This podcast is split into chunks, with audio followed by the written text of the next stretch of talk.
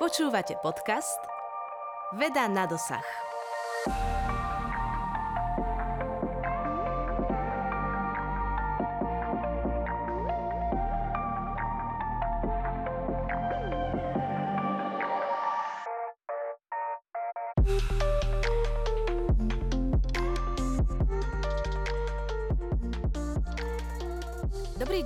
Meno je Alžbeta Králiková a budem vás prevádzať dnešným dielom podcastu Veda na dosah. Človek už ani nestíha registrovať, čoho všetkého sú stroje schopné a ako sa umelá inteligencia stále viac dostáva do nášho denného života. Množstvo upozornení a varovaní, aby sme si pri jej využívaní dávali pozor, nám však naznačuje, že má aj svoje odvrátené stránky a treba dbať na opatrnosť. O jej negatívach však postupne počuť viac ako o pozitívach a človek sa stráca v tom, či ide o nástroj užitočný a nápomocný, alebo skôr nebezpečný a ľahko zneužiteľný. Aké sú skutočné výhody umelej inteligencie? Inteligencie. Aké hrozby môže priniesť? Ako veľmi inteligentná je umelá inteligencia, no najmä je si vedomá sama svojej inteligencie? Má odpovede takmer na všetko. Má teda aj vedomie? Na tieto otázky dnes budeme hľadať odpovede s profesorom Ivanom Sekajom, ktorý je vedúci oddelenia umelej inteligencie na Ústave robotiky a kybernetiky Slovenskej technickej univerzity v Bratislave. Dobrý deň, srdečne vás u nás vítam a teším sa, že ste prijali pozvanie. Ďakujem za pozvanie, rado sa stalo. Na úvod nám prosím prezrate, čomu sa venujete a aká je vaša špecializácia. Áno, tak e, ja by som len doplnil, že ešte tam patrí aj Fakulta elektrotechniky a informatiky Slovenskej technickej univerzity, takže tam ja pôsobím na tom ústave, ktorý ste povedala.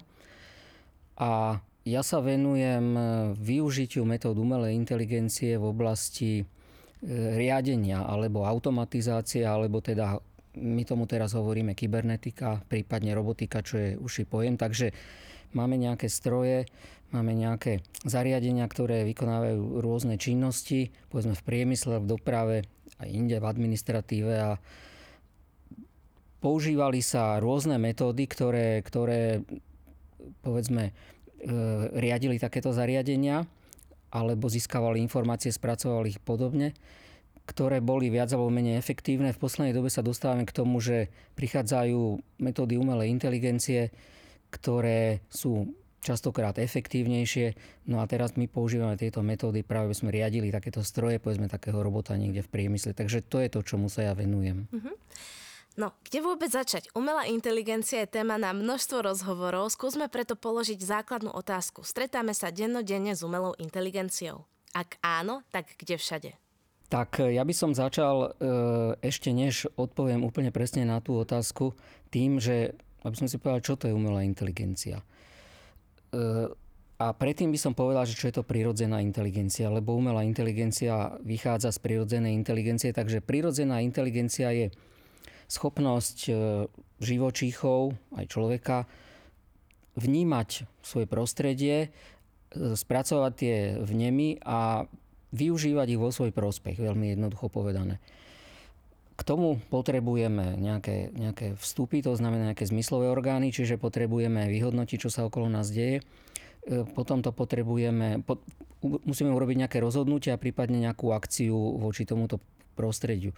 No a keď hovoríme o umelej inteligencii, tak je to napodobňovanie tohoto všetkého. Čiže e, umelá inteligencia je Zariadenie, ktoré je vyrobené človekom, spravidla je to nejaký počítač, alebo základom toho celého je nejaký počítač, ktorý musí e, vnímať svoje prostredie, e, musí spracovať, musí urobiť e, zložité rozhodnutie a urobiť nejakú akciu. Takže toto by som povedal stručne asi by mohlo stačiť k tomu, čo, o čom sa bavíme. No a teraz, kde sa s tým stretávame? Tak e, my sa stretávame s umelou inteligenciou už dlho, možno ľudia ani nevedeli. Ten pojem vznikol niekedy v roku 1956 bol zadefinovaný, ale možno ešte skôr sme sa s tými metodami stretli. No ale ešte neboli také, že by to stálo za reč, že by sa ľudia o tom rozprávali. No ale v posledných rokoch alebo desiatkách rokov a najmä v posledných rokoch už určite e, sa o tom ľudia môžu dopočuť a môžu sa o tom rozprávať, sa o tom rozprávajú. Čiže v každom, v každom e, trocha inteligentnejšom zariadení, keď to tak poviem, je nejaký mikroprocesor, ktorý robí nejaké výpočty a dnes mnohé tieto výpočty sa robia práve týmito metodami, ktoré vychádzajú z umelej inteligencie. Takže v mobilnom telefóne je veľa metód umelej inteligencie použitých na rozpoznávanie obrazu, rozpoznávanie zvuku otlačkov prstov, keď sa prihlasujeme. Keby sme povedzme išli na ulicu, tam sa stretneme povedzme s automobilmi, ktoré e, vnímajú cestu, vnímajú značky, automaticky už tomu šoferovi dajú vedieť, že je tam nejaké obmedzenie rýchlosti a podobne, dokážu vnímať dopravnú situáciu. Nehovoriac o tom, že dnes máme autonómne automobily, ktoré šoféra nepotrebujú. Čiže oni celý tento cyklus robia samé, to znamená vnímajú svet, urobia rozhodnutie a teraz otáčajú volantom alebo, alebo ovládajú pedále a podobne. Čiže vedia spolahlivo a častokrát už spolahlivejšie ako človek e, jazdiť po, po dopravnej, ako v zložitej dopravnej situácii. Zdravotníctvo. E, vyhodnocujeme povedzme RTG snímky alebo 3D MR, magnetická rezonancia, alebo, alebo povedzme e, computer tomografii, čiže tomografia. To sú 3D zobrazovacie metódy, ktoré sa veľmi ťažko vyhodnocujú lekárov, aj keď lekári to samozrejme vedia, ale, ale dnes metódy umelej inteligencie už dosahujú častokrát vyššiu spolahlivosť pri diagnostike. To už, to už priznávajú aj sami lekári. Povedzme zložité biochemické vyšetrenia a podobne. Čiže tá úspešnosť je vysoká, čo sa týka diagnostiky a to je spracovanie obrazu. Keď idete niekde na letisko, tak vás nasníma kamera, uložia si vás do databázy a, a porovnávajú váš obraz kdekoľvek sa pohybujete a povedzme môžu identifikovať nejaké aj, aj osoby, ktoré sú hľadané a podobne. Takže to bolo spracovanie obrazu. E, spracovanie reči. Dneska s počítačom môžete komunikovať ľudskou rečou, čo nie je jednoduchá vec dokáže nielen rozpoznať slova, nejaké povely, ale kontext pochopiť. To znamená, dokáže sa s vami zhovárať, dokáže vám odpovedať a už nie len na triviálne otázky, ale iste poznáte a väčšina ľudí pozná četovacie, povedzme, boty, ktorých je dneska viac. Už viacerí výrobcovia to ponúkajú a tieto služby sú na internete dostupné každému toho sa môžeme opýtať čokoľvek. A dokáže nám nielen odpovedať na otázku, ale vypracovať povedzme nejakú prácu, nechcem povedať, že až pomalý román, ale vedecké články a podobne. Čiže už sú to veľmi výkonné a zariadenia, ktoré majú vysoký stupeň inteligencie, hovoríme tomu strojová inteligencia, ale majú veľmi vysoký stupeň inteligencie, ktorý sa dá porovnať s človekom. Takto by som mohol pokračovať, kde sa obzrieme, tak by sme našli asi tú umelú inteligenciu. Tak tých stretnutí je naozaj dosť. Sú však tieto stretnutia pre nás bezpečné? Tak to je dosť komplikovaná téma. Človek využíval rôzne zariadenia, či už to boli jednoduché stroje, nechcem povedať no, nástroje, ale nechcel som povedať zbranie, ale bohužiaľ aj zbranie, na to, aby získaval svoj vplyv, svoju moc, e, presadzoval svoje, svoje ciele. A či to boli primitívne zariadenia, alebo čoraz zložitejšie a zložitejšie, a dnes je to umelá inteligencia, to znamená, že vždy sa to dá použiť na dobre, na niečo dobré, ako som hovoril, zdravotníctvo, na riešenie zložitých problémov, ktoré nevieme inak vyriešiť. Ale samozrejme, keďže to majú v rukách rôzni ľudia, no tak aj na, na negatívne alebo zlé ciele a je to na rozhodnutí každého, na čo to použije.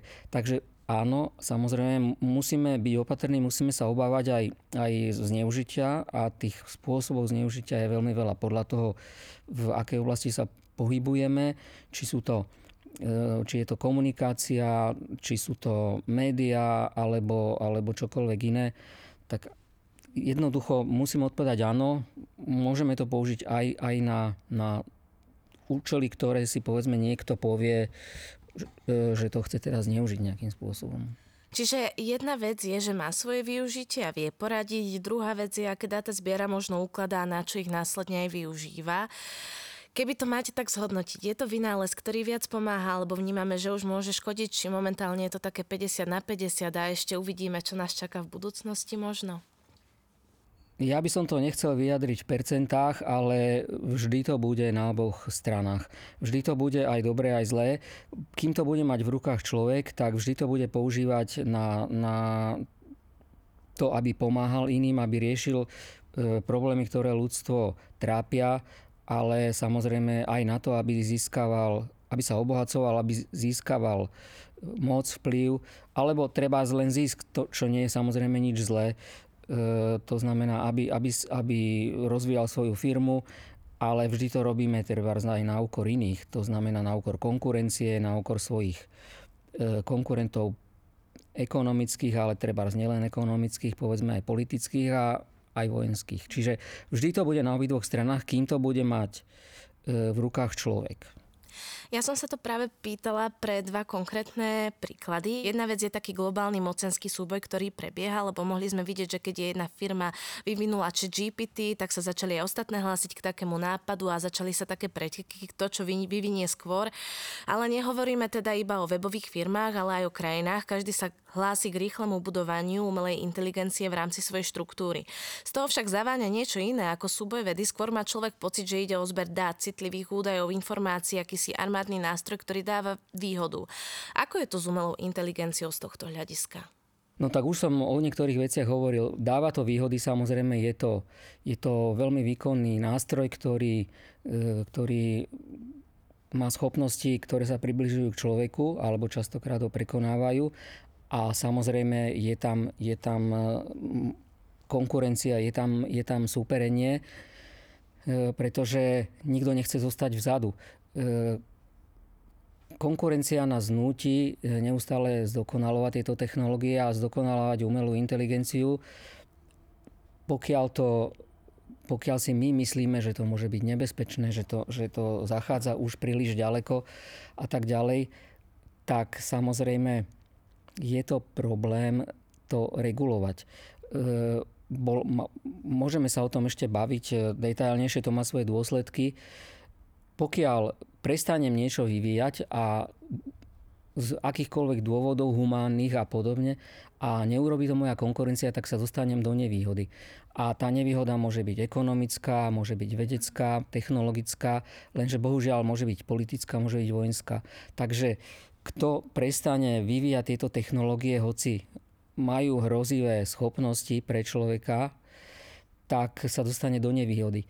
Regulovať, hovorí sa dnes o tom, že teda už sa to dostáva na, tak, do takých rozmerov, že je potrebné to regulovať alebo povedzme zastaviť vývoj na pol roka a, a podobne, e, tak e, bolo by to treba zvážiť samozrejme a veľmi dobre sa nad tým zamyslieť, lenže musia to urobiť všetci. Pokiaľ to urobí povedzme jedna časť, poviem demokratický svet a neurobi to e, tá, ten, tá druhá časť sveta, tak je to, je to veľmi problematické a mm, ťažko to zrealizovať. Sú možno niektoré veci, ktoré keď si uvedomí, uvedomia všetci aktéry na tejto planéte, tak sa možno zhodnú na tom, že toto by sme mali regulovať spoločne a možno niečo iné spoločne regulovať nebudeme. Je to pomerne zložitá otázka, ale myslím si, že skôr alebo neskôr sa k nej dostaneme a budeme musieť tak ako sme sa bavili, ako sa povedzme dva spoločenské systémy alebo politické systémy bavili o tom, že čo s jadrovými zbraňami a jadrovými raketami a dohodli sa, tak sa pravdepodobne dostaneme aj k tejto téme, ktorá je troška zložitejšia, pretože jadrové zbranie sú síce nebezpečné, ale musí o nich rozhodnúť človek. Človek musí stlačiť ten gombík, ktorý vystrelí tú raketu, kdežto pri umelej inteligencii je to troška komplikovanejšie. Tam e, inteligencia toho zariadenia je iná. Môžeme sa baviť o tom, že či vždy bude poslúchať človeka, či nebude presadzovať vlastné ciele. Čiže je to komplikovanejšia otázka. Druhá oblasť je veľmi jednoduchá a už je riešená. Zneužitie fotiek, videí, údajov. Pomocou novodobých nástrojov sa zrazu nevinní ľudia nachádzajú na handlivých fotografiách, veľmi ľahko sa vytvára fake news, fotomontáže, ktorým ľudia masovo veria, nevedia rozlišiť klamstvo od reality. Dá sa tomuto vôbec brániť? Je cesta, ako odstrániť toto riziko? Lebo s takouto technikou naozaj neviete, kedy na vás niekto vyťahne nejaký materiál, ktorému sa ťažko ubraníte a to je veľmi nebezpečné. Čo s tým? Áno, tak toto sa dnes objavuje čoraz častejšie, veľa sa o tom hovorí samozrejme. Čiže technológie umelej inteligencie, povedzme generatívna umelá inteligencia, hlavne na báze neurónových sietí alebo hlbokých neurónových sietí a podobne, dokáže dnes spracovať obraz a dokáže povedzme upravovať obraz, o čom vy hovoríte, čo naznačujete, dokáže modifikovať povedzme fotografie tváre ľudí, dokáže e, pracovať s videami, dokáže spracovať s hlasom a dokáže povedzme dnes vytvárať e, videá, ktoré, ktoré vyzerajú realisticky, ale, ale vkladajú do úst človeku povedzme veci, ktoré nikdy nepovedal. No a, a rôzne, iné, rôzne iné možnosti tu sú. To je jedna vec. A druhá vec je, že rovnako teda ešte, aby som nezabudol texty. Čiže môžeme šíriť texty e, v médiách, e, ktoré nie sú pravdivé a môžeme rozmýšľať, alebo tie nástroje nám umožňujú vyselektovať ľudí, na ktorých je vhodné, povedzme, takto pôsobiť a podobne. Takže tieto technológie sú dnes výkonné a čoraz výkonnejšie. E, a ďalšia vec je, že, dáva, že sú môžu byť v rukách kohokoľvek. Že kedysi, povedzme, takéto technológie alebo, alebo takéto možnosti mali, povedzme, veľké autority, významné inštitúcie alebo štáty a podobne. Dneska tento nástroj vie ktokoľvek použiť. Takže toto je, toto je ako zvýšené riziko. No a teraz je otázka, že koho adresujú a ako. Tak samozrejme, e, keď niekoho na niekoho takýmto spôsobom zautočia alebo, alebo ho zmanip- zmanipuluje jeho obraz, jeho vyjadrenia, jeho, jeho video, jeho texty, tak e, ťažko sa tomu brániť, pretože ten efekt prvotný je vždy o mnoho silnejší, ako keď sa to vyvráti a keď si niekto chce napraviť svoju e, reputáciu alebo, alebo dokázať, že, že je nevinný. Takže, takže to je prvá vec. A Otázka je ešte, že, že na, koho, na koho teda zacieliť. Pokiaľ som zorientovaný, pokiaľ e, sa zaujímam o dianie, alebo pri, poviem to zjednodušene, som vzdelaný človek, e, alebo, alebo sčítaný, to znamená, e, poznám, poznám tú danú problematiku, tak je veľmi ťažké ma ovplyvniť. Ale pokiaľ niekto je povedzme náchylní takýmto informáciám veriť a e, dokonca vyhľadáva povedzme nejaké, nejaké dezinformácie. Z rôznych dôvodov to môže byť, pretože nedôveruje e, povedzme autoritám alebo, alebo e, oficiálnej alebo štátu alebo, alebo oficiálnym inštitúciám, tak e, tam by som povedal, že, že v podstate je jedno, či to či na ňo pôsobí umelá inteligencia alebo človek, pretože, pretože on vyhľadáva takéto informácie. Pokiaľ je to človek, ktorý nechce e, byť dezinformovaný a je, nie je dobre zorientovaný, tak môže sa stať cieľom takýchto, takýchto technológií. Ale čím je ten človek vzdelanejší a, a tak, tak je ťažšie manipulovateľnejší, by som povedal. Takže e, možno niekedy tu nás sa vplyv umelej inteligencie preceňuje trocha, že e, jednoducho, keď je, tá, keď je ten človek na to pripravený, je zorientovaný a tá správa je povedzme nejaká nečakaná, ohromujúca, prekvapivá, tak by som mal byť opatrný. Možno by som povedal, že umelá inteligencia by v tomto mohla zohrať takú rolu, že by to robila nejak tak podprahovo, nenápadne, že by poskytovala informácie, ktoré by pomaly zavádzali aj pripraveného človeka, zorientovaného človeka. Ale existujú médiá, ktoré sú na to pripravené, ktoré majú metódy zase na to, aby, aby toto odhalovali, aby sa tomu bránili. Čiže nie je to, nie je to jednoduchá otázka, ale, ale určite sa metódy umelej inteligencie budú využívať. Uh-huh. Ja by som sa teraz pristavila k možno takej širšej otázke. Aké sú sociálno-ekonomické dopady umelej inteligencie? Možno aj počas toho obdobia, ako už ju máme a možno, že, možno aj čo nás čaká v budúcnosti. Áno, tak toto je ďalšia dlhá téma. No a pokúsim sa byť teda stručný. Tak v minulosti, keď prichádzali prvé stroje, tam ešte nebola žiadna umelá inteligencia, ešte sme si to nedokázali predstaviť, tak e, stroje vždy zjednodušovali človeku prácu. Na začiatku to bolo vítané, lebo nemusel robiť ťažkú prácu, ale niektorým sa to nepáčilo, e, že im, že im stroje berú prácu. A povedzme, bolo to polnohospodárstvo, kde väčšina ľudí pracovala vtedy v polnohospodárstve, povedzme pred pár sto rokmi. Potom prišiel priemysel, polnohospodárstvo sa stalo efektívnejším, lebo prišli rôzne stroje, traktory, kombajny, chémia, podobne.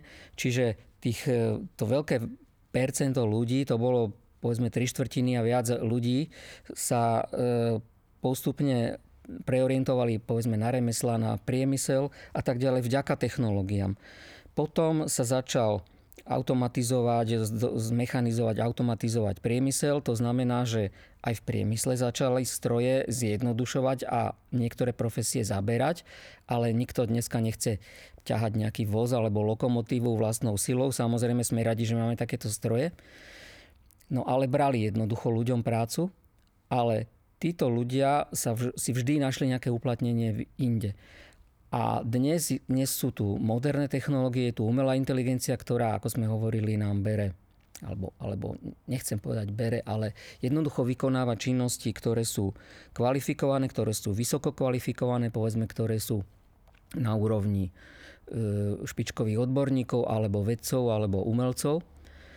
To znamená, že posúva nás stále e, ďalej a ďalej a ľudia, ktorí prídu o prácu, povedzme stredne vzdelaní ľudia alebo menej vzdelaní ľudia, nemusia vždy nájsť e, prácu, ktorá zodpoveda ich kvalifikácii. Buď sa buď si zlepšia kvalifikáciu, pretože uvoľňujú sa miesta, ktoré vyžadujú vyššiu kvalifikáciu.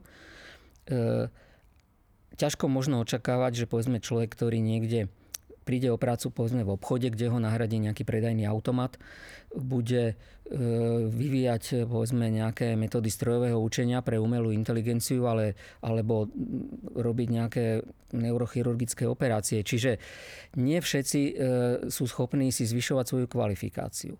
A tá, ten vývoj je taký, že nás to posúva stále do viac a viac kvalifikovaných e, profesí, ktoré sú ešte voľné.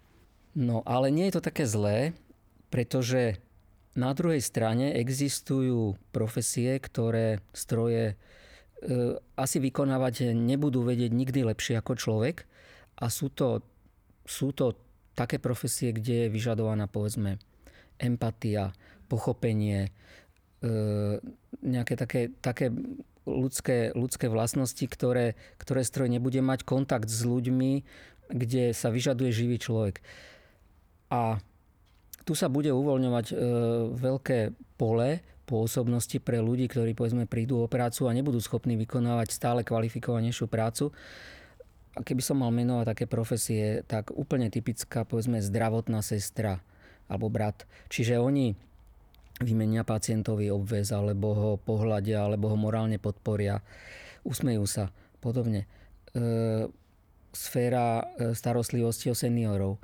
Tak e, tam asi oni by neprijali povedzme nejakého robota, keby tam nebol živý človek, ktorý by sa o nich staral. No a dnes samozrejme títo pracovníci sú preťažení. Je, je veľmi málo takých ľudí, ktorí sú ochotní to robiť, lebo tá práca je často nedobre zaplatená. Ale keď bude veľa ľudí, ktorí nebudú mať e, inú prácu, no tak povedzme, každý senior môže mať svojho vlastného opatrovateľa, keby som to ako zahnal úplne do extrému. Možno nás to ešte v bezprostrednej budúcnosti nečaká, ale možno vo vzdialenejšej budúcnosti. Sú to potom napríklad niektoré profesie, ktoré vyžadujú pohyb v nejakom zložito štrukturovanom priestore. Napríklad inštalatér, ten musí chodiť po dome a, a vykonávať činnosti všelikde. Elektrikár, alebo povedzme kuchár, ktorý musí ochutnávať a pripraviť kvalitné jedlo. A takýchto profesí je veľa. Čiže to by bola jedna vec. E, Ekonómovia hovoria, že vždy budú vznikať nové profesie, že to tak v minulosti bolo a že bude to stále.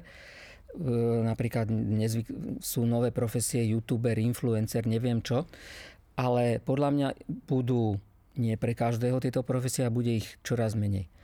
Ale ak by som mohol ešte jednu vec by som povedal, že to, by, to bola otázka trhu práce. Ďalšia vec je, že technológie spôsobujú to, že sa zvyšuje produktivita práce, znižuje, znižujú sa výrobné náklady a to spôsobuje to, že sa zväčšujú ekonomické rozdiely medzi ľuďmi. Pretože tí, čo vlastnia majetok, čo vlastnia kapitál, prípadne akcie podnikov, tak tí bohatnú najviac na tom, že sa zvyšuje produktivita práce a mzdy rástli spolu s produktivitou práce zhruba do nejakých 70. rokov minulého storočia, potom sa to zastavilo. Keby sme to očistili od inflácie, tak v podstate stagnujú a mm, zisky a majetok ľudí sa zväčšuje. To znamená, že čoraz menej ľudí vlastní čoraz viac majetku, aj keď to není také evidentné, pretože životná úroveň e, sa zvyšuje všetkým. Preto, lebo technológie sú čoraz výkonnejšie, sú lacnejšie, každý má televízor, pračku, automobil, mobil, internet. To znamená, toto nám veľmi zjednodušuje život, zlepšuje život a životná úroveň všetkých sa zvyšuje dokonca Mm, sú také odhady, že povedzme v priebehu 10-20 rokov sa podarí odstrániť e, chudobu a biedu na celej planete. Je to možno také prekvapivé a neviem, či je to pravdivé, ale tento trend je jednoducho, že sa zlepšuje naozaj v najchudobnejších častiach. Čiže technológie, umelá inteligencia zlepšujú život všetkým, ale ekonomické rozdiely medzi ľuďmi sa stále zväčšujú, bohužiaľ. Takže to by boli také dva sociálno-ekonomické dopady, ktoré ja identifikujem. Uh-huh. Máme tu teraz nástroj, ktorý neovplyvňuje povedzme iba trh práce, technologický posun a podobne, ale ovplyvňuje celosvetovo spoločnosť, niekedy teda aj nálady a postoje. Preto sa človek rovno pýta, či by nebolo lepšie takýto všetkého schopný nástroj vypnúť a vôbec vieme ho ešte vypnúť? Áno, tak e, to sa dá chápať dvomi spôsobmi. Vypnúť v zmysle, že, že prestanem to vyvíjať. Možno by som to, to by bolo jedno, jedno možno chápanie. No a to, o tom som hovoril. To znamená, je to ťažké zastaviť vývoj niečoho, pokiaľ to neurobí konkurencia. Pokiaľ sa dohodneme, že toto už je hranica, ktorá ohrozuje všetkých, tak by sme sa na tom dohodnúť mali. No ale pokiaľ je to o zisku, o vplyve, o povedzme e, výrobe nejakých e, lepších zbraní. Nie sme svetkom toho, povedzme, veľmi blízko slovenských hraníc, že sa vyvíjajú a používajú už takéto zbranie. No tak sa ťažko asi dohodneme. No a pokiaľ by sme to chápali tak, že mám nejakého robota, ktorý ma ohrozuje a jednoducho on je na elektrínu a ja ho vypnem, no tak e, môžem to urobiť, pokiaľ som schopný. Ale pokiaľ bude ten robot povedzme oveľa inteligentnejší ako som ja a bude aj silnejší, tak mi to nedovolí asi.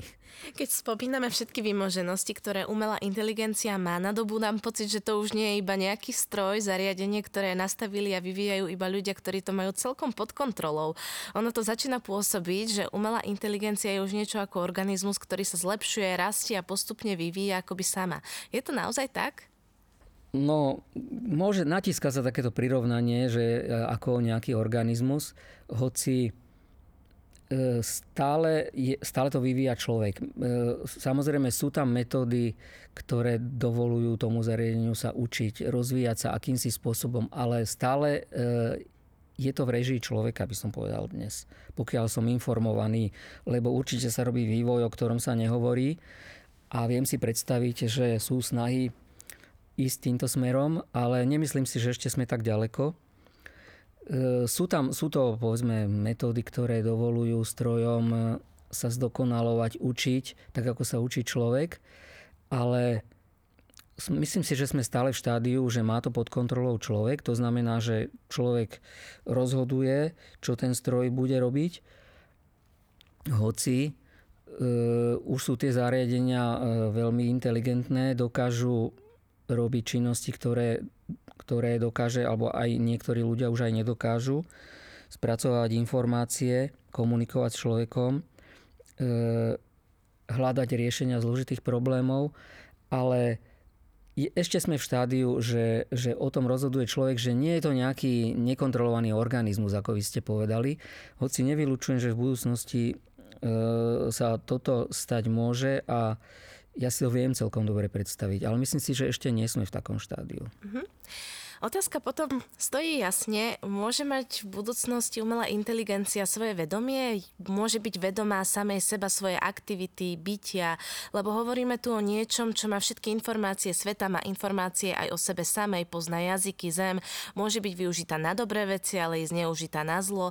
Pri takto veľkej moci človeku napadá, či rozmýšľa a posudzuje dianie, či vníma ako živá, alebo je to stále iba dobre nastavený stroj, simulácia života, ktorá nám už milí dojem? Áno, tak tu sa dostávame k tomu, čo som doteraz iba naznačoval. Čiže toto je mm, podľa mňa tá červená čiara, kde by sme sa mali zastaviť bez ohľadu na to, či sme na východe, alebo na západe, alebo na severe, alebo na juhu. No, je to práve tá otázka, e, povedzme, vedomia, alebo, alebo z toho vyplývajúceho, povedzme, nejakých vlastných cieľov a podobne. Takže Najprv by som snáď povedal, že čo to je vedomie. Každý to nejak intuitívne vie, ale e, vedomie je celá škála, povedzme, je to, sú, je to taký stav e, organizmov, ktoré, ktoré, ktorý, e, o ktorom sa teraz tu nechcem rozprávať, lebo tých, tých stupňov vedomia môže existovať viacero alebo nejaká spojitá škála, ale to, čo my, máme, my dvaja máme na mysli je, práve tá schopnosť uvedomiť sa samého seba. Čiže nejaká schopnosť seba uvedomenia si. Čiže chápem svoju existenciu, svoje miesto vo vesmíre a z toho vyplývajúce svoje vlastné ciele. E, biológovia hovoria, že vedomie, na to, aby vzniklo vedomie e, alebo schopnosť uvedomiť si samého seba, e, potrebujeme mať nejakú infraštruktúru, E, nervovú, to znamená dostatočný počet neurónov, nejako organizm, nejaké, nejaké, nejakú štruktúru, e, povedzme mozgu, e, integritu toho organizmu a schopnosť vnímať, vnímať prostredie. No a teraz otázka je, že či toto môže mať stroj. Keby sme sa pozerali tak technicky na to, tak e, pokiaľ vytvoríme zariadenie, ktoré bude mať e, povedzme rovnaký počet nejakých e, elementov, ktoré môžeme nazvať umelé neuróny, poprepájame ich podobne a budeme ich učiť podobným spôsobom, ako sa učí ľudský mozog, tak je otázka, že či tento stav môže vzniknúť pri stroji. A tu sa povedzme vedecká komunita, nie len vedecká komunita, ale aj vedecká komunita rozdeľuje na dva tábory. Jedni tvrdia, že, že toto možné nie je z rôznych dôvodov a jedni teda tvrdia, že to možné je. Ale sú povedzme významní aj biológovia, aj vedci. Napríklad Francis Kirk dostal Nobelovú cenu za objav DNA, to znamená, ako sa dedí informácia, ako sa kóduje a dedí informácia spolu s, s Watsonom. Bolo to v 53. roku, myslím. No tak on sa potom zaoberal otázkou vedomia a on tvrdí, že, že ľudský mozog je tiež stroj a pokiaľ, pokiaľ vytvoríme povedzme podobný stroj, ktorý naprogramujeme podobným spôsobom, takže, takže niečo podobné ako vedomie tam vzniknúť môže. A takéto názory nie sú ujedinelé, sú častejšie v technickej komunite, možno ako v nejakej prírodovednej alebo biologickej, ale sú na oboch stranách.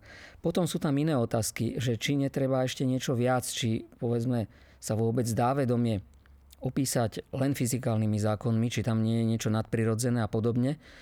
A povedal by som, že väčšina ľudí e, na, na Zemi si myslí, že tam niečo potrebné iné je, že je to dané povedzme z hora niekde, alebo že tam musí byť nejaká duša. O tomto nechcem hovoriť.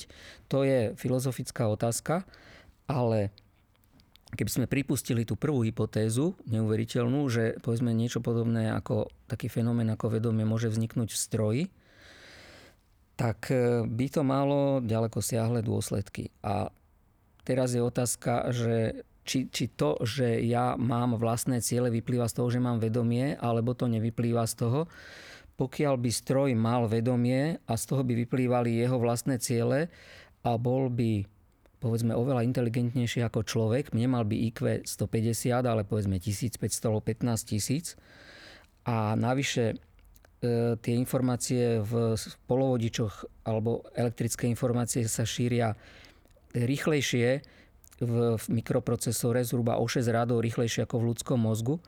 To znamená, že takýto stroj by bol pravdepodobne vysoko inteligentný a ešte by mal vedomie, tak prečo by takýto stroj mal človeka poslúchať? Hej, to by bola otázka, ktorá by z toho vyplynula.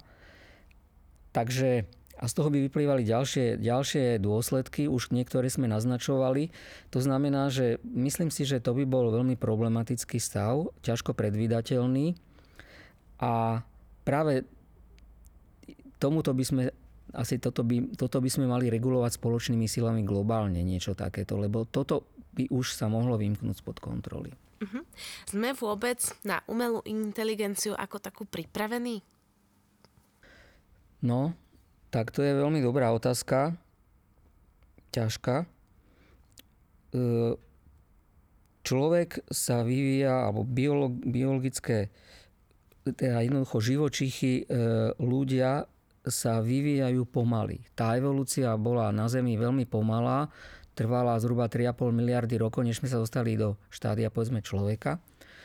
A jeho myslenie, jeho uvažovanie sa vyvíja, samozrejme, ale veľmi, veľmi pomaly v porovnaní s, so strojmi. Pretože keď si zoberieme vývoj strojov, tak pred 200 rokmi sme ešte nepoznali pomaly elektrínu, teraz máme stroje elektrínu, teraz máme nejakých 50 rokov máme mikroprocesory, teraz budeme mať nejaké modernejšie mikroprocesory, sa vyvíjajú počítače na báze e, veľmi výkonných e, technológií a ten výkon je exponenciálny. Jeho rýchlosť tohoto vývoja sa zvyšuje. To znamená, že, že sami to sledujeme, že za pár rokov, čo sa udialo, to znamená, že človek nebude schopný konkurovať týmto technológiám a teraz je otázka hovorí, či sme na to pripravení. Ja si skôr myslím, že nie. A budeme čoraz menej a menej pripravení, pretože ten, tá rýchlosť sa bude zvyšovať a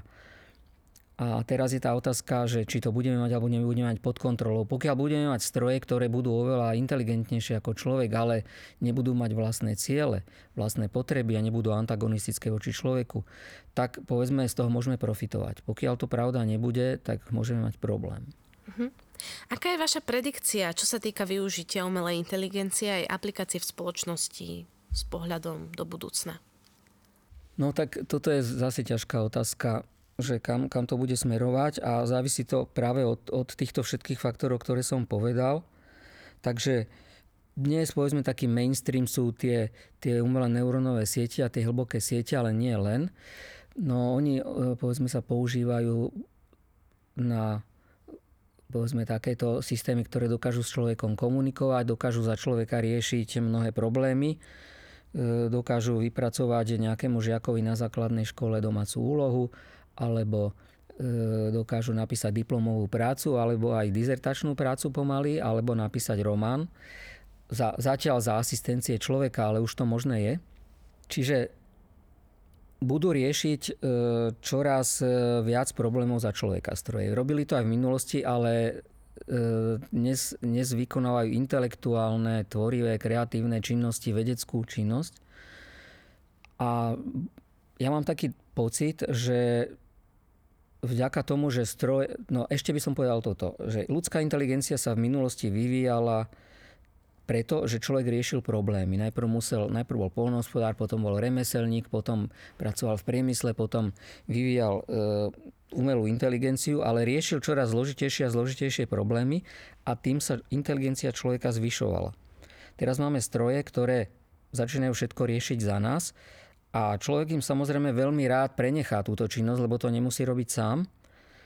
Ale keď prestávame riešiť problémy, prestávame riešiť, e, prestávame trénovať naše mozgy, prestávame ich e, intenzívne využívať, no a keď to poviem veľmi ľudovo, e, to znamená, že hlúpneme, že, že ľudstvo pomaly bude hlúpnuť a Samozrejme, môžeme sa tomu brániť, ale je ťažké donútiť ľudí, aby sa tomu bránili, aby, aby proste na, naďalej e, robili niečo, čo nemusia robiť. Takže bude podľa mňa trend že stroje budú robiť za nás čoraz viac činností a my budeme riešiť čoraz menej veci. Stroje budú e, čoraz chytrejšie a ľudstvo bude čoraz hlúpejšie. Čiže toto je bohužiaľ taký pesimistický, e, pesimistická predikcia budúcnosti, ale podľa môjho názoru do istej miery pravdivá. Technológie sa budú e, zdokonalovať. Dnes máme povedzme nejaké počítače na istej úrovni ale vyvíjajú sa technológie, ktoré napodobňujú architektúru ľudského mozgu, tzv. neuromorfné systémy. Ja si myslím, že tam je veľká perspektíva. Tieto počítače môžu byť e, oveľa výkonnejšie ako sú dnešné počítače.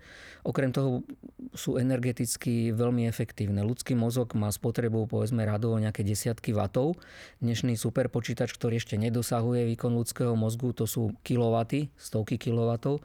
Tieto neuromorfné počítače sú, sa veľmi približujú výkonu ľudského mozgu, čiže bude robot, ktorý bude nosiť ten počítač so sebou bez problémov, nebude musieť pripojený na nejaký cloud, ale samozrejme môže. To znamená, že budú veľmi výkonné zariadenia, ktoré sa budú približovať svojim výkonom ľudskému mozgu, budú alebo ho prekonajú, povedzme za pár desiatok rokov, budú online, budú mať k dispozícii akékoľvek informácie, múdrosť celého sveta, keď to tak poviem zjednodušene. E, to znamená, že človek nebude schopný konkurovať týmto strojom. Potom je tá otázka tých cieľov, toho vedomia a podobne, ale to sme hovorili. Čiže, čiže toto by som bol rád, keby ľudstvo nejako zmanéžovalo, ale bude to, bude to problematické, ale nechcem predpovedať, ako to dopadne. Čiže technológie sa budú zdokonalovať, ľudstvo, ľudstvo bude ich bude využívať. Ľudia budú používať technológie vždy vo svoj prospech voči na úkor iných, ale myslím si, že životná úroveň e, ľudí bude sa zvyšovať napriek tomu. A tých scenárov v budúcnosti existuje viacero, závisia od toho, povedzme, že či stroje e, budú robiť to, čo človek chce, alebo to nebudú robiť. E, a od, od rôznych iných faktorov, ale je teraz ťažké o tom špekulovať. Pán profesor, záverečná otázka. Čomu sa aktuálne venujete? Tak e, my na našom ústave sa venujeme, ako som spomínal, e, kybernetike, robotike, čiže riadeniu systémov a učeniu strojov, aby, aby stroje, e, povedzme, sa dokázali naučiť rôzne činnosti, dokázali sa pohybovať v prostredí, riešiť zložité činnosti, povedzme zložité na úrovni napríklad šoféra niekde v doprave, čiže autonómne auto alebo niečo podobné, to znamená vnímať svet, urobiť zložité rozhodnutie, urobiť nejakú akciu, ale nie len to, v iných oblastiach priemyslu. A na to sa používajú metódy strojového učenia, sa tomu hovorí. No a my vyvíjame jednu špecializovanú metódu strojového učenia, ktoré sa hovorí neuroevolúcia, kde sú spojené tie umelé neurónové siete, ktoré som už viackrát spomenul, sú spojené s procesom, ktorý sa nazýva evolúcia. To sú algoritmy, ktoré napodobňujú biologickú evolúciu.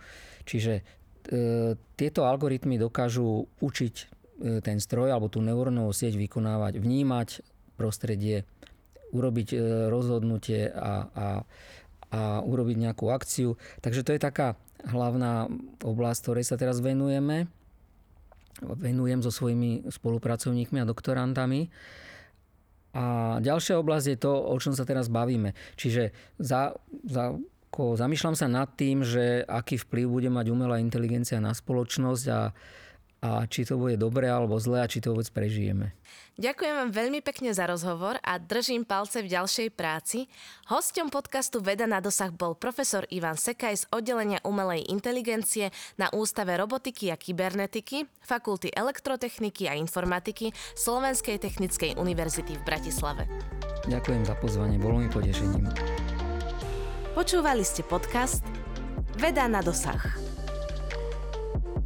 Vyrobilo Centrum vedecko-technických informácií Slovenskej republiky v roku 2024.